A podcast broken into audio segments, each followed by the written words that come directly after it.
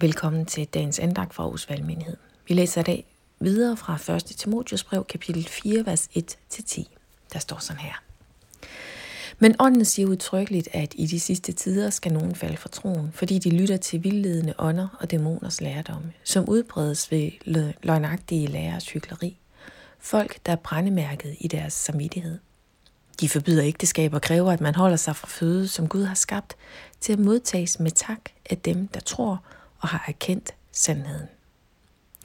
For alt, hvad Gud har skabt, er godt og skal ikke forkastes, når man tager imod det med tak, for det helliges ved Guds ord og ved bøn.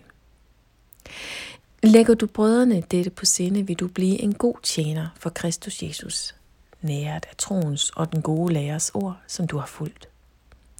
Men afvis de ugudelige myter, som ikke er andet end kællingehistorier. Øv dig i Guds frygt. For lægemlig øvelse nytter kun lidt, men Guds frygten er nyttig til alt, og har i sig løfte både for dette liv og for det, som kommer. Troværdigt er det ord og al modtagelse værd. Derfor slider og strider vi, fordi vi har sat vort håb til den levende Gud, som er alle menneskers frelser, først og fremmest de troendes. Så Paulus han fortsætter altså i dag sine formaninger og gode råd til den unge Timotius. Og det er ikke nemt der at sidde på afstand som Paulus og lede og vejlede ind i både nuværende og kommende udfordringer, som Timotius vil blive udsat for. Men han gør det. Og han peger på det, som bærer igennem det alt sammen. At, at, ja, at menigheden og at Timotius, ja, de er båret af håbet. Det er det, der bærer dem. Håbet til den levende Gud. Håbet til frelsen i Jesus Kristus. Fordi det var ikke nemt, og det ville heller ikke blive nemt. Der var ting, som Timotius skulle blive udsat for, og som han skulle forholde sig til. Både i menigheden i Efesus, men også i hans eget liv. Men håbet, håbet var det gennemgående. Men hvis vi lige i dag bare prøver at høre det som ord til os her i august 2023, hvor er det så egentlig, vi lige udfordres i dag af stemmer, som taler imod Guds gode skabervilje? Hvad ville Paulus måske skrive til os i dag? Jeg ved det ikke, men det er da faktisk lidt en refleksion ved at overveje, hvad er det for nogle strømninger, der møder os, som i hvert fald går imod Guds skabervilje? Hvad er det for nogle stemmer?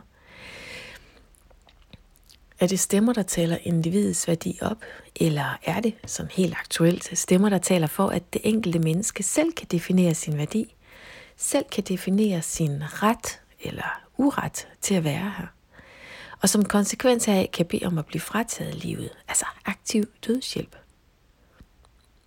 Og hvad er ordet til os i det, i den stemme der? Lad os bare lige bakke tilbage til det, vi læste, hvor der stod, for alt, hvad Gud har skabt, er godt og skal ikke forkastes.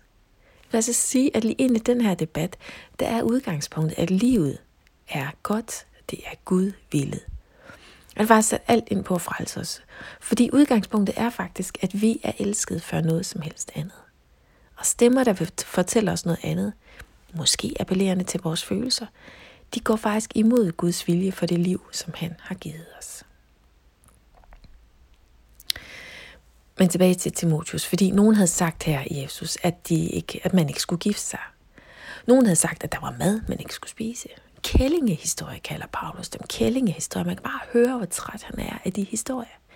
Historier, der sådan florerer i underskoven, og som stille og roligt vokser infiltrativt og overtager det, som egentlig var det gode og det sande. Og helt ærligt, den slags historier florerer stadig. Måske er det historie om, at man skal opfylde helt konkrete etiske krav for at komme i betragtning til at blive frelst. Hvilket er en lodret løgn, for i det sekund, du tager imod Jesus som din frelser og siger, ja Jesus, jeg vil tilhøre dig, jamen så er du frelst. Så enkelt er det. Så nådefuldt rækkes frelsen os ved troen på Jesus Kristus. Vi skal altså ikke sætte hegn, grænser, mure, regler, formodninger op, som ikke har rod i sandheden selv. Og vi skal heller ikke pålægge andre at gøre noget, eller ikke gøre noget, med baggrund i, hvad vi selv synes, der er ret og rimeligt. Men vi må altså i alt have øjnene rettet mod håbet selv, mod Kristus. Lad Helligånden vejlede os i vores hjerte. Øve os på at gøre det gode. Tag livet ind med alle sanser.